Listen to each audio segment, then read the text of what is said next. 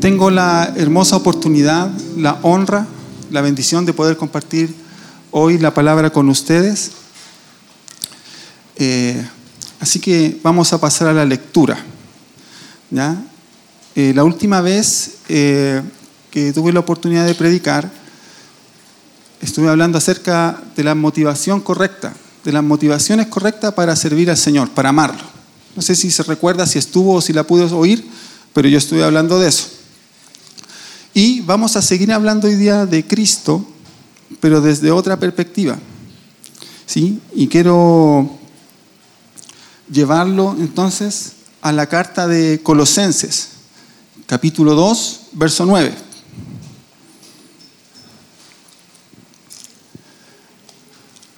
Para que podamos leer la palabra del Señor. Si lo encontró, si está con su Biblia allí, ya sea en papel o de formato digital, me acompaña en la lectura.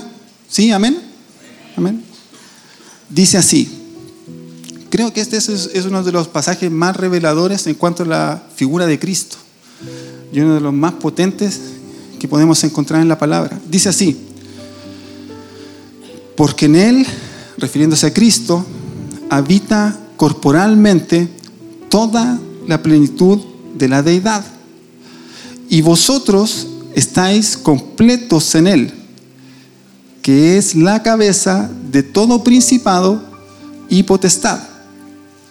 En Él también fuisteis circuncidados con circuncisión no hecha a mano, al echar de vosotros el cuerpo pecaminoso carnal en la circuncisión de Cristo, sepultados con Él en el bautismo, en el cual fuisteis también resucitados con Él, mediante la fe en el poder de Dios que le levantó de los muertos.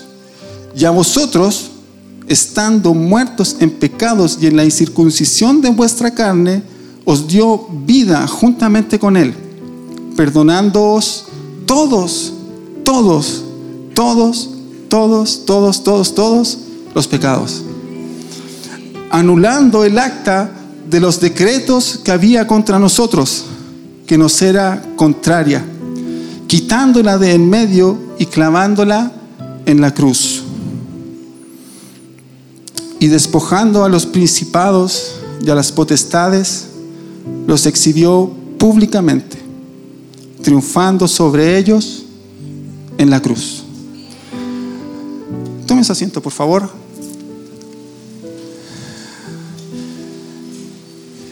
Quisiera comentarle un poco acerca de esta carta que estaba dirigida a la iglesia en Colosas.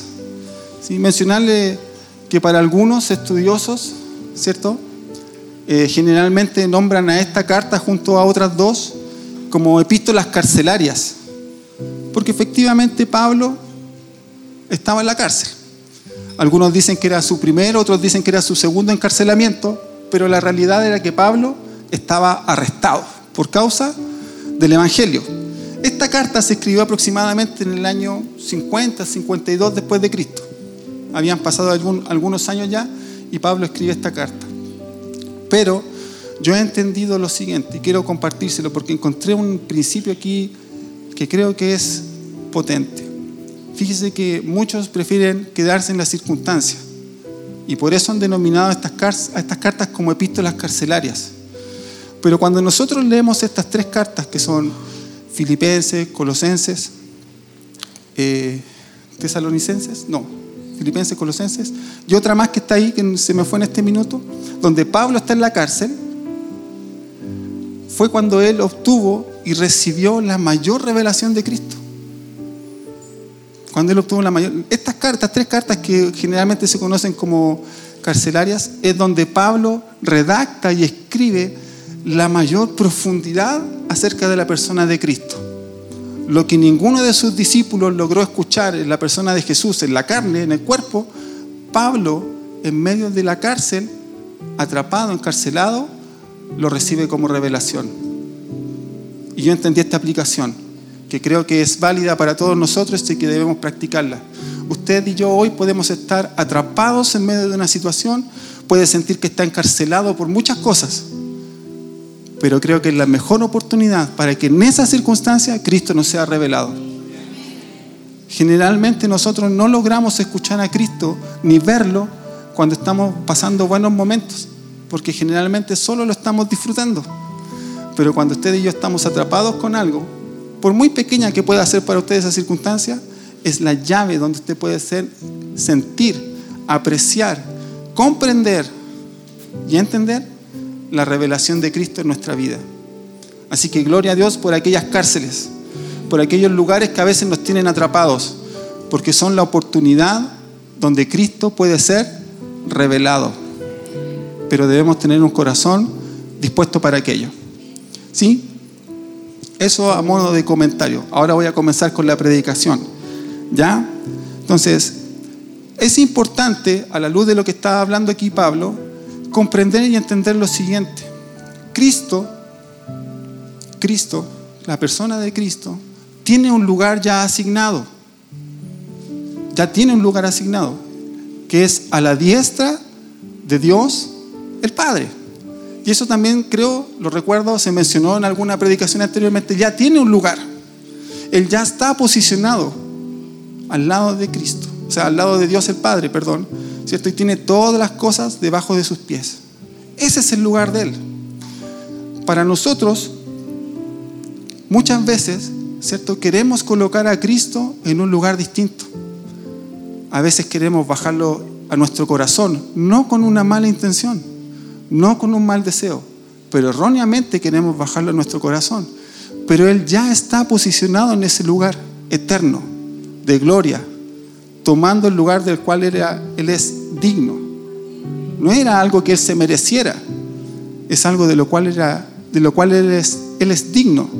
Su propia persona, su propia naturaleza, su propia esencia, le permite a Él estar posicionado en ese lugar. No es algo que Él haya hecho. Si Él no hubiese muerto en la cruz por nosotros, también estaría posicionado a la diestra de Dios el Padre. Porque Él es digno. No lo merecía, Él es digno. Su propia esencia hace que Él pueda estar en ese lugar. ¿Ya? Entonces es importante que nosotros tengamos en nuestra mente, en nuestro entendimiento, ¿cierto? Esa posición. Porque nosotros muchas veces trasladamos a Cristo de la posición que tiene y queremos que opere en otro lugar y por eso muchas veces no podemos disfrutar en todo lo que el apóstol Pablo está tratando de mencionar acá en esta carta a la iglesia porque esto tiene palabras profundas. Está hablando de quién es Cristo, pero le está hablando al cuerpo. Y el cuerpo somos nosotros, es usted, soy yo. Y debemos funcionar como cuerpo. Porque muchas veces nosotros podemos entender que alguien está en un lugar, en una posición, pero no le damos el lugar que le corresponde. ¿Me explico? Yo no digo que pase en esta iglesia, en absoluto y no va a suceder nunca. Pero hay lugares donde se sabe que existe un pastor. Todos entienden que es el pastor, pero nadie le da lugar al pastor que él tiene. Algunos quieren que el pastor sea el portero, otros quieren que el pastor sea el que abre la puerta, otros quieren que el pastor sea el psicólogo, otros quieren que el pastor sea el amigo. Y no le dan el lugar donde Dios le ha posicionado como pastor para gobernar y para guiar un cuerpo, una iglesia. Y a nosotros muchas veces nos pasa lo mismo con Cristo. Tenemos a Cristo, pero queremos que Él sea el solucionador de nuestros problemas. Muchas veces nosotros queremos que solo sea el socorro en nuestros momentos complejos de la vida. Otras veces queremos que solamente sea el copiloto, el ayudante, nuestro acompañador, nuestro ayudador en lo que estamos haciendo. Y no le damos el lugar en el cual Dios, el Padre, le ha posicionado al lado, en el mismo lugar, en lo más alto, en lo más sublime, donde no hay otro nombre que pueda ser exaltado más que el de Él, en lo más sumo. No hay otra posición que alguien pueda ni siquiera intentar igualar, que es donde está Cristo. Nadie puede alcanzar esa posición. Nadie. Allí está colocado Cristo. Y en ese lugar es donde usted y yo debemos estar enfocados y entendidos que Él está. ¿Para qué? Para que podamos entender las verdades que Pablo comenta en estas líneas acerca de lo que Cristo puede llegar a ser y debe ser en nuestra vida. Porque no es algo que esté lejano a nosotros, es algo que usted y yo podemos vivir. Y son cosas poderosas, son cosas profundas, son cosas que a veces hemos dejado de tener o de disfrutar solamente por cambiarlo de posición, solamente por no darle lugar. Solamente lo miramos como el Hijo de Dios, solamente lo miramos como nuestro Salvador, solamente lo miramos como aquel que murió en la cruz por nosotros, que pagó nuestros pecados. Era la tarjeta que Dios ocupó para pagar nuestra deuda. Pero es mucho más que eso. Nuestro hermano Jorge el jueves pasado predicaba y hablaba acerca de que todo era para la gloria de Él. Y es así, porque así fue desde la eternidad. En el principio todas las cosas fueran hechas por Él, para Él y en Él. Entonces no podemos cambiar a Cristo del lugar donde Él está. No está errado decir que queremos que Cristo esté en nuestro corazón, esa es una concepción, una forma de expresar nuestra necesidad, pero no lo podemos cambiar de posición. Porque en el minuto que usted crea que está cambiando a Cristo de posición para hacer algo, entonces usted deja y dejamos de percibir todo lo que Cristo tiene para nosotros, todo lo que Él hizo, todo lo que podríamos disfrutar y tener hoy. Y no estoy hablando de las cosas temporales, porque nuestra mirada debe cambiar. Ya no tenemos que mirar las cosas temporales, sino las eternas, las que son permanentes, las que van a trascender más allá de cuando usted y yo muramos o cuando el Señor nos lleve en su próxima venida. Porque usted cree que Cristo viene pronto, ¿no? ¿Sí? Mire, y encontré algunas verdades que, que quiero compartir con ustedes para que podamos adentrar en esta persona tan maravillosa que es Cristo y entender por qué fue posicionado en ese lugar. Lo primero que relata Pablo en estos pasajes versos que acabamos de, leer, el verso 9 dice, porque en Él habita corporalmente toda la plenitud de la deidad. Él lo tiene todo. Él es Dios mismo en forma de cuerpo. Él mismo es, porque estuvo acá en forma humana con nosotros, pero en Él mismo, Él tiene forma de cuerpo cuando la palabra se dice que sin santidad nadie verá a Dios, es porque sin santidad nadie lo va a poder ver a Él, a la persona de Cristo. Porque Dios es espíritu. San Juan capítulo 4 dice que Dios es espíritu y busca adoradores que le adoren en espíritu y en verdad. Pero cuando la Biblia dice que sin santidad nadie le podrá ver, es porque la imagen que nosotros lograremos ver es la imagen de Cristo el cuerpo glorificado de nuestro Señor Jesús que murió en la cruz y resucitó. Esa es la imagen que vamos a ver. En Él habita toda la plenitud de la vida. Todo lo que es Dios está contenido en ese cuerpo. Todo. No hay nada que Cristo no pueda hacer distinto de Dios, porque también son un solo Dios, Padre, Hijo y Espíritu Santo. Pero Él, en Él está todo. Ya a Él se le atribuyó esa potestad de estar sentado en el trono, a la diestra de Dios el Padre. Entonces, no es algo que usted pueda decir, minimizar quién es Cristo. En Él habita toda la plenitud, el pleroma, lo que lo llena todo. No hay un espacio, no hay un cubo, no hay un milímetro. No hay chance para que algo quede vacío en Él que no sea de Dios. Lo contiene todo. Lo contiene todo todo lo de Dios, todo su amor, toda su gracia, todo su poder, todo, todo lo que nosotros entendemos de Dios está en Él, en su cuerpo. Y fíjense que aquí hay un misterio que nosotros debemos entender. Dice que nosotros estamos completos en Él, que es la cabeza de todo principado y toda potestad. Él es el cuerpo. Él es el cuerpo. Él reúne todo en su cuerpo. Por el cuerpo somos nosotros. Y sin Él estamos incompletos. Sin Él estamos incompletos. Por lo tanto, la plenitud de nuestra vida, la totalidad de todo, La satisfacción de todo lo que usted y yo podamos hacer solamente se va a lograr cuando usted fije su mirada en la posición que Cristo tiene. En Él habita toda la plenitud de la deidad. Cuando yo lo miro, entonces yo soy parte de ese cuerpo, completo, pleno. No hay nada que me falte, no hay nada que necesite. Estoy en Cristo. ¿Qué me puede faltar si estoy en Cristo? ¿Hay algo que nos pueda faltar? ¿Hay algo de lo cual yo pueda tener necesidad? No, porque todas las cosas pasan a ser eternas dejan de ser temporales. Una enfermedad no va a tener predominio ni va a vencer nuestra vida. Yo el otro día tuve la oportunidad de estar en un funeral y la familia entendió este principio y decían que el cáncer no había vencido sobre la vida. Cristo había vencido y ella había ganado la batalla porque ahora las cosas estaban desde una mirada desde lo eterno desde lo eterno. Una enfermedad no puede detenernos. Una enfermedad no puede detenernos cuando nosotros hemos mirado a Cristo en su posición eterna, en el lugar donde Dios le ha sentado para que sea la autoridad de todo y con todo poder. Una enfermedad, una deuda, un problema, una circunstancia, no nos puede detener. En Él estamos completos. En Él lo tenemos todo.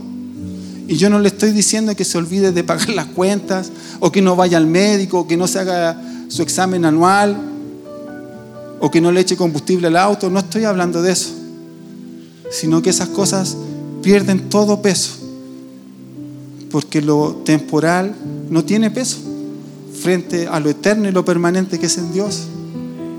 Por lo tanto, nuestra vida hoy debería tener un sentido de máxima plenitud. Solamente eso se va a dar en la medida que nosotros veamos a Cristo en esa posición y no lo queramos cambiar. Porque cuando Cristo es cambiado de posición y usted lo quiere tener solo como un solucionador de problemas, entonces vivimos insatisfechos. Porque si Cristo no resuelve nuestro problema, entonces hacemos un montón de cuestionamientos. Es que estaré haciendo algo mal, es que me faltará fe, es que Cristo no me oye, es que me falta devoción, será que no oro, será que no voy a la iglesia, será que no leo la palabra, será que no estoy participando en algún ministerio, pero es porque hemos cambiado a Cristo de la posición que Él tiene. Si Él estuviera allá, entonces todo sería pleno, todo. Y no le estoy diciendo esto desde la perspectiva de alguien que, tiene, que no tiene problemas o que no tiene dificultades. No, vivimos en una vida normal como la que tenemos todos, pero nuestra mirada tiene que estar puesta en la posición de Cristo no en lo que Él puede hacer, porque Él lo puede hacer todo. En Él habita toda la plenitud de la deidad, pero Él está posicionado en un lugar, juntamente con Dios el Padre, a la diestra, gobernando, y todo ha sido puesto debajo de sus pies. Entonces Él lo tiene todo, y si nosotros estamos unidos a Él, porque Él es la cabeza y yo soy su cuerpo, entonces no me falta nada pero en el sentido de la plenitud, en el sentido de sentirnos satisfechos, llenos con todo lo que tenemos. Por eso nuestra vida debe ser agradecida con todo lo que tenemos, con todo lo que tenemos, con todo lo que podemos llegar a ser. No importa si es el menú de un restaurante o si es pan tostado, porque tenemos la plenitud de Él. Porque cuando nosotros vemos lo que tenemos en nuestra mesa, tenemos que entender que es la abundancia que Dios nos da por medio de Cristo. Cuando tenemos un vaso de agua es la abundancia de Cristo. Cuando usted se levanta un día y puede ir a trabajar sin estornudar, sin que le pique la piel, sin que le pase algo que usted pueda sentir que es una enfermedad, entonces usted está viendo el cuidado de Dios, la plenitud de Dios, porque está viviendo en salud. Porque nosotros como creyentes a veces nos equivocamos y solamente oramos por sanidad. Pero la sanidad es temporal, la salud es permanente. Y cuando usted está unido a Cristo en la cabeza, en la posición, entonces usted vive en salud y no enferma. Pero debe estar conectado a eso. Porque si usted cambia de posición a Cristo, claro, usted cada vez que tenga una enfermedad va a estar, Señor, sáname, Señor, sáname, Señor, sáname. Pero no es mejor poner a Cristo en la posición que corresponde y que podamos vivir en salud, caminando como lo hizo Moisés con el pueblo por el desierto, sin enfermarse durante 40 años, que no vio desgastada su ropa ni su calzado, que no se envejecieron según dice la palabra. Pero nosotros a veces hemos cambiado a Cristo de posición. Y lo hemos, porque muchas veces hemos cometido ese error. Lo hemos cambiado de lugar. Muchas veces lo ponemos en nuestro bolsillo porque queremos que solucione solo una situación financiera. O lo llevamos a la clínica porque queremos que sea más que el doctor. Pero Él está arriba en esa posición divina. En Él habita toda la plenitud de la deidad. Todo. No hay nada que pueda estar fuera de Él. Él es la cabeza y nosotros somos su cuerpo. Por lo tanto, debemos entender nuestra posición de cuerpo. No es que el cuerpo se conecta a la cabeza y vive como quiere. Él es la cabeza. Y el cuerpo se sujeta a la cabeza. La boca se sujeta a la cabeza. Los pies se sujetan a la cabeza. Esta mano vive en plenitud si está conectada a esta cabeza. Crecen las uñas, se desarrolla, tiene fuerza, le llega la sangre, puede apretar, puede tomar, puede golpear, pero es porque está sujeta a la cabeza y cumple su función. Entonces, si usted y yo no estamos sujetos al cuerpo, Puede ser que por esa razón no operemos en la plenitud que Cristo tiene para nuestra vida, porque lo hemos cambiado de posición y puede ser que no sea tan solo la cabeza, sea solo una función. Y si Dios le dio una asignación a usted para ser parte del cuerpo, solamente conectado a la cabeza, y en la posición en la que Él está, usted va a poder operar en toda su plenitud. ¿Qué tal si usted lo llamaron a ser mano. Pero si no está conectada a la cabeza, a lo mejor no va a poder sujetar. A lo mejor no va a poder agarrarse. A lo mejor van a haber cosas que no van a crecer. Pero eso es sencillamente porque no hemos estado conectados a la cabeza, en la posición en la cual Cristo está colocado, posicionado. Así como usted y yo fuimos posicionados como hijos, Cristo también está posicionado y se le dio un lugar de gloria y honor. Y en esa posición es donde usted y yo debemos mirar a Cristo. Solamente de esa manera. En Él habita toda la plenitud de la deidad.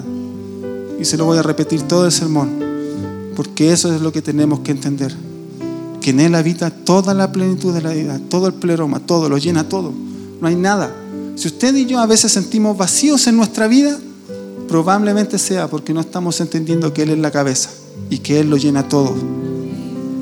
Para poder tener descanso en tantas cosas que a veces nos agobian, tantas circunstancias, tantas cosas que a veces nos afligen, el no poder tener algo, el no poder pagarlo, el no poder desarrollarse, avanzar en ciertas situaciones y a veces nos agobia. Pero no hemos entendido que nuestro descanso está ahí, en la cabeza, en Cristo. Esta mano no necesita preocuparse de todo lo que va a hacer se deja gobernar por la cabeza.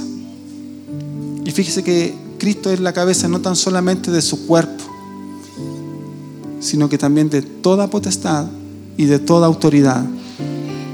Así que, aunque sea difícil de entender, también es esa autoridad para Satanás. No tiene más autoridad que Satanás, porque Él está por sobre toda potestad y por sobre toda cosa creada. Por eso es importante que usted y yo estemos conectados a esa cabeza. No vaya a ser que otra cosa esté ocupando la posición de cabeza en su cuerpo y esté desconectado funcionando en otra área que no es la que Cristo quiere por propósito para su vida. Ahora con respecto a lo que nosotros podemos vivir hoy en la tierra, hoy en la asignación, en la medida de años que Dios nos ha dado con respecto a nuestra vida. Dice que esto lo encontré muy bello de parte del Señor cómo Pablo tuvo esta revelación. Dice, en él también fuiste circuncidados en el verso 11, con circuncisión no hecha mano, al echar de vosotros el cuerpo pecaminoso carnal en la circuncisión de Cristo, sepultados con él en el bautismo, en el cual también fuisteis resucitados, resucitados ya con él, mediante la fe en el poder de Dios que le levantó de los muertos. Y esto tiene dos aspectos importantes. El primero es que cuando nosotros colocamos realmente a Cristo en la posición que Él tiene para con nosotros, entonces Cristo nos hizo parte de su bautismo. ¿Recuerda el pasaje de su bautismo? ¿Qué pasó ahí? Se escuchó una voz cuando Él subió de las aguas que dijo, este es mi Hijo amado, en Él tengo complacencia. Él nos hace parte de eso cuando colocamos a Cristo en la posición correcta. Somos sepultados, muertos juntamente con Él. ¿A qué morimos? A las cosas que no tienen que ver con Cristo, a las cosas que nos alejan de Él, a aquellas cosas que nos hacen pecar, que nos impiden tener fe, que nos impiden conectar con Cristo. Y eso solamente se da, queridos hermanos, cuando usted y yo colocamos a Cristo en la posición correcta. Por eso muchas de nuestras luchas a veces nos desgastan, nos cansan, nos terminan tumbando, botando y tenemos que ser levantados una vez más por el Padre porque no estamos en la posición de cabeza. Él es la cabeza y nuestra vida está sujeta como cuerpo a Él. Entonces, somos sepultados con Él, muertos. Somos muertos. Debemos morir a eso. Cuando entendemos que Él es la cabeza, que Él es la posición que Dios Padre puso arriba y morimos.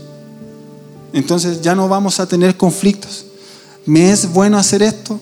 No deberíamos tener problemas al decir, ¿será esto la voluntad de Dios? ¿Estará bien que haga esto? ¿Pecaré al hacerlo?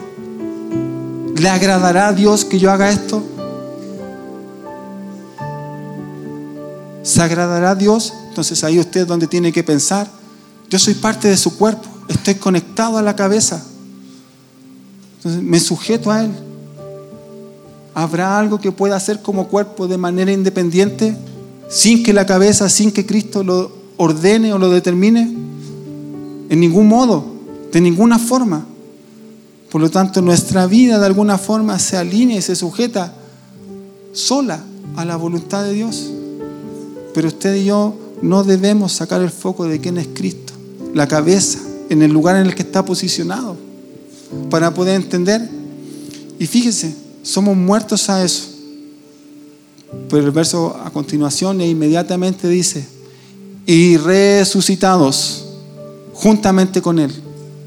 Y esta es una buena noticia. Quiero decirle que usted puede, una vez que ha entendido quién es Cristo en la cabeza y dónde está, su vida hoy debe ser como una vida resucitada.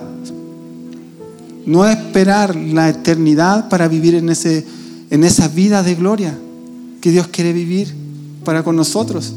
No debe esperar morir, no debe esperar que Cristo venga, sino que desde ya fuimos resucitados juntamente con Él. Cuando Cristo resucitó de la tumba y fue levantado, ese beneficio fue impartido a todos nosotros. Fue impartido a todos nosotros y hemos sido ya resucitados. Entonces nuestra vida en el concepto de la plenitud, nuestra mirada está en lo eterno. Yo estoy acá, usted está acá, pero ya estamos en nuestra posición de haber sido resucitados de vivir una vida ya de resucitados, en la gloria de Dios, disfrutando de lo eterno y no preocupándonos de las cosas temporales. Por eso le decía yo que es importante que podamos entender este concepto, podamos abstraernos. Puede ser un poco extraño o a lo mejor muy técnico, muy teológico, pero qué maravilloso es poder darnos cuenta de que hoy su vida ya tiene un beneficio activo, siendo que aún no estando muerto, ya puede disfrutarlo. Es como si usted el banco le dijera, ¿sabes qué? Tu tarjeta de crédito está activa, puedes ir a comprar, pero todavía no te doy el plástico. Y puedes comprar en todas las cuotas que quieras, sin interés.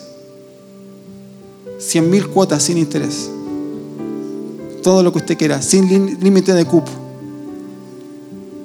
Ese es el beneficio. Que ya ha sido resucitado juntamente con Él. Y debe caminar en esa esfera de la fe, como si ya fuese resucitado. Llamando las cosas que no son como si fueran. Porque ahí usted va a vivir en fe con una vida ya de resucitado juntamente con Cristo. ¿Cristo está resucitado en su corazón? Sí, pero ahora falta que usted y yo caminemos en esa esfera, como si Cristo ya estuviera resucitado, como si usted ya estuviera resucitado, caminando, caminando, declarando las cosas en fe, viviéndolas como si fueran. No tengo auto, no importa, Dios sustenta mi vida. No tengo dinero, Dios es mi provisión. Estoy enfermo, Dios es mi salud. Puedo ver que me falta, no importa. Dios lo es todo para mí. Dios lo es todo para mí. Entonces sus límites, sus límites se rompen. Porque ya no ve las cosas hasta donde llegan sus ojos. Empieza a mirar desde arriba con lo que Dios está mirando para su vida. Entonces no hay tope, no hay límite. No es que yo con mis fuerzas no puedo, no importa. Es Dios que ya le resucitó en el cuerpo y lo va a hacer avanzar. Es que no tengo recursos. Eso lo hace Dios, eso se encarga. Él proveerá todo lo necesario para hacerlo. Es que mis ojos no lo ven, no se preocupe. Estos ojos son limitados, los ojos de Dios ven, mucho más. Ven de donde no hay. Cuando los números dicen que no hay, para Dios no es problema, porque multiplica de cero. Y lo que podría ser un error, para Dios es una intención, es parte de su plan, es la forma en que Él determinó hacerlo. Pero para eso debemos tener posicionado a Cristo en el lugar que está, en el lugar que está, y no darle una función. Cristo está en una posición, gobernando eternamente. Cristo es más que una función. Cristo es más que una respuesta. Cristo es más que eso. Él es el Hijo de Dios, donde habita corporalmente toda la plenitud de la deidad y está gobernando. Efesios dice que usted y yo estamos sentados juntamente con Él en los lugares celestiales y hemos recibido toda bendición espiritual. A eso se refiere, que Pablo está entendiendo ya, ¿cierto?, la posición de Cristo. Y cuando usted la entiende, entonces pasa a estar sentado juntamente con Él viviendo en esa dimensión, en esa atmósfera, en esa línea de quién es Cristo. Porque Él es, Él es Cristo. No es la respuesta a una oración. No es la solución a un problema. No es quien llena el auto. No es quien hace aparecer o desaparecer cosas. Él es el Hijo de Dios. Eternamente. Posicionado en el lugar en el que está porque Él es digno de serlo.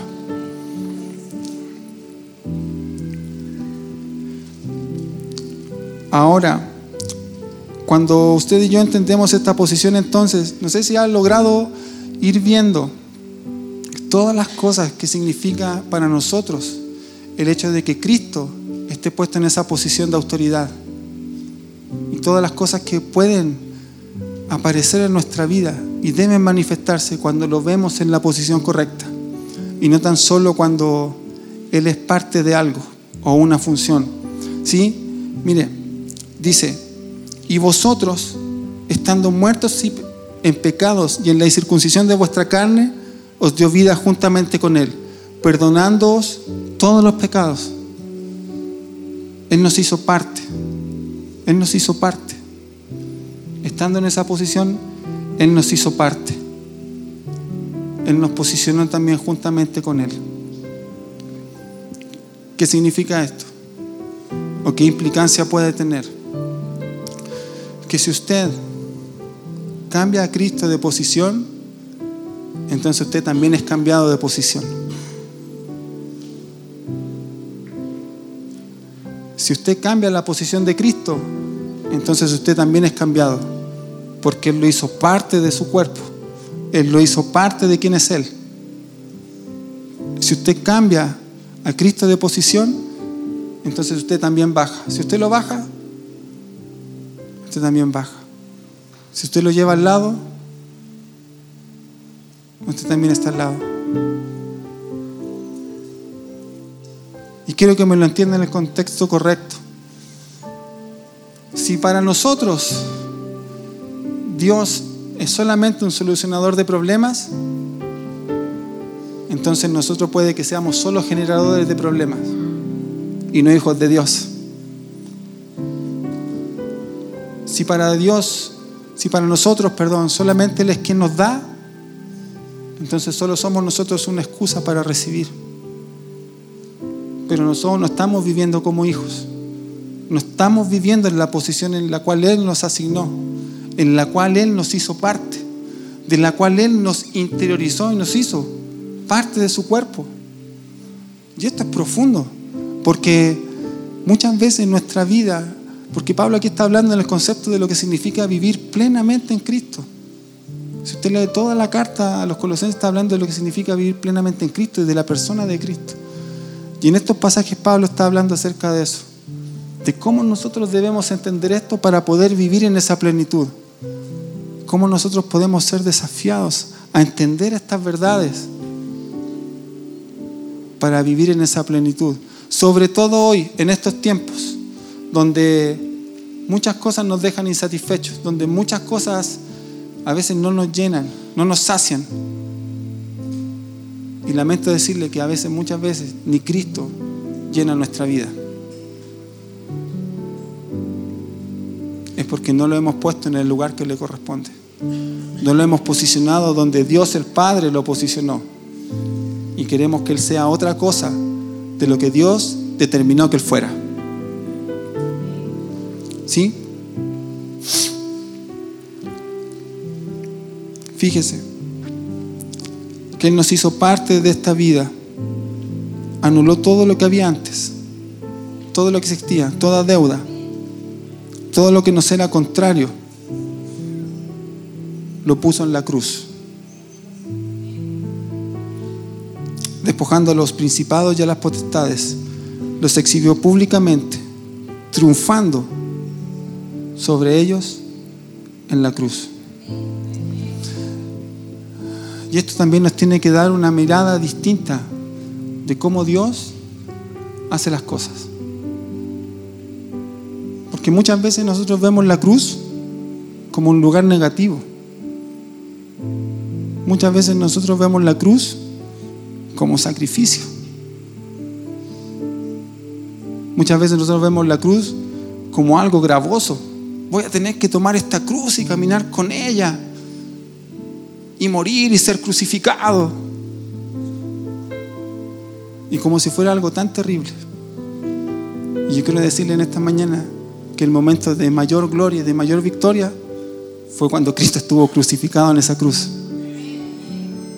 Por lo tanto, para usted y para mí no debería ser un problema llevar esa cruz debería ser la señal de que vamos a triunfar, debería ser la señal de que vamos a salir en victoria, debería ser la señal de que todo lo podemos en Cristo que nos fortalece, debería ser la señal de que Dios tiene un propósito con nuestra vida más grande de lo que usted y yo podemos entender. Por lo tanto, no le tenga miedo a la cruz que debe cargar. Porque si Dios le está haciendo llevar una cruz, es porque lo quiere hacer triunfar al igual como lo hizo con su Hijo Jesucristo, para darnos vida eterna. No tenga miedo de las cruces, no tenga miedo de los clavos, no tenga miedo de ese dolor, porque para lo que para nosotros puede ser doloroso y sufrimiento, para Dios es un momento de victoria. Satanás pensó que estaba triunfando, pensó que había derrotado a Dios. Satanás creyó que ya estaba todo listo. Y nunca imaginó que estaba siendo derrotado. Nunca imaginó que fue vencido. Nunca pensó que se le iba a quitar todo. Y nunca pensó que Dios mismo, por medio de su Hijo, lo iba a humillar públicamente, exhibiéndolo, como lo dice Pablo en estas líneas. Por lo tanto, cuando usted pone a Cristo en el lugar que corresponde, cuando usted lo coloca en la posición en que debe tener Cristo para nosotros, donde Él lo va a llenar todo, donde es el pleroma, donde nada nos va a faltar, donde vamos a vivir completamente en Él. No estoy diciendo que sin necesidades, pero vamos a vivir en la satisfacción plena de quién es Dios para nuestra vida. Donde vamos a vivir con gozo, contentos, alegrándonos de servir al Señor. Cuando vivamos en esa esfera, entendiendo quién es Él, habiendo muerto a toda nuestra vida pasada, a todas aquellas cosas que nos hacían pecar, que nos hacían equivocarnos, errar, fallar, entendiendo que hoy puedo vivir y podemos vivir una vida como si estuviéramos siendo ya resucitados juntamente con Él, viviendo de gloria en gloria, viviendo en otra esfera de lo sobrenatural de Dios. También podremos entender que todas aquellas cosas que nos derrotaron o aquellas cosas que nos querían cobrar una deuda fueron avergonzadas por Dios, fueron exhibidas, no tienen autoridad sobre nosotros y fueron vencidas por medio de Él, por medio de la cabeza, porque en Él habita corporalmente toda la plenitud de la deidad. Póngase de pie.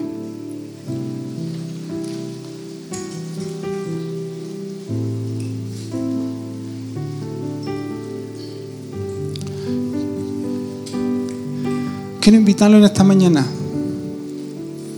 a que pueda reflexionar y tener un tiempo para orar junto conmigo.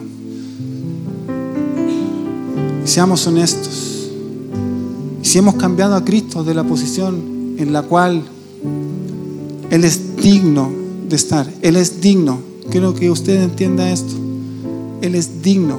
Usted no le hace un favor a Cristo colocándolo en la posición que Dios le asignó. Él es digno, Él está ahí. Él está ahí. Y es inamovible. Nada lo va a cambiar de ahí. Nosotros creemos cambiarlo. Yo quiero hacerle esta invitación a que pueda inclinar su rostro y orar. Y coloquemos a Cristo. Volvamos, entendamos la posición de la cual Él es digno. Toma unos minutos allí para orar y luego adoraremos al Señor. Padre, en esta mañana le damos gracias.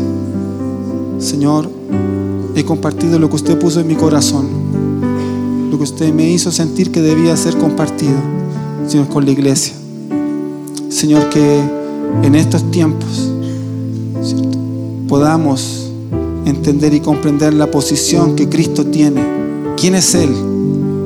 El Hijo de Dios, colocado sobre toda autoridad, sobre toda potestad. Él es la cabeza. Señor, y en esta mañana le pedimos perdón, Señor, si es que lo hemos malentendido. Junto con mis hermanos, le pedimos perdón, Señor, si hemos fallado, si solamente, Señor, hemos querido algo de usted y no nos hemos dado cuenta de su posición Señor, hoy queremos dejarnos gobernar por usted, que es la cabeza de todo.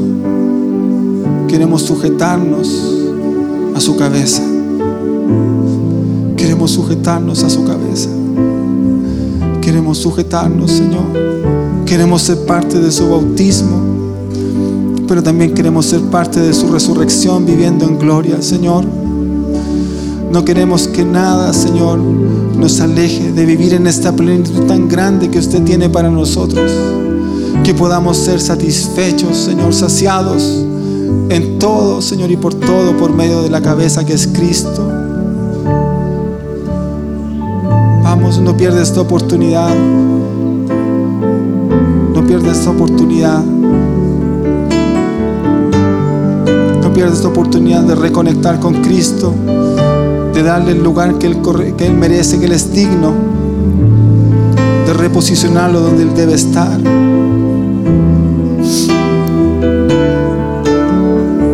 Señor, que como casa, como pueblo, como iglesia, podamos disfrutar todo lo que usted tiene para nosotros.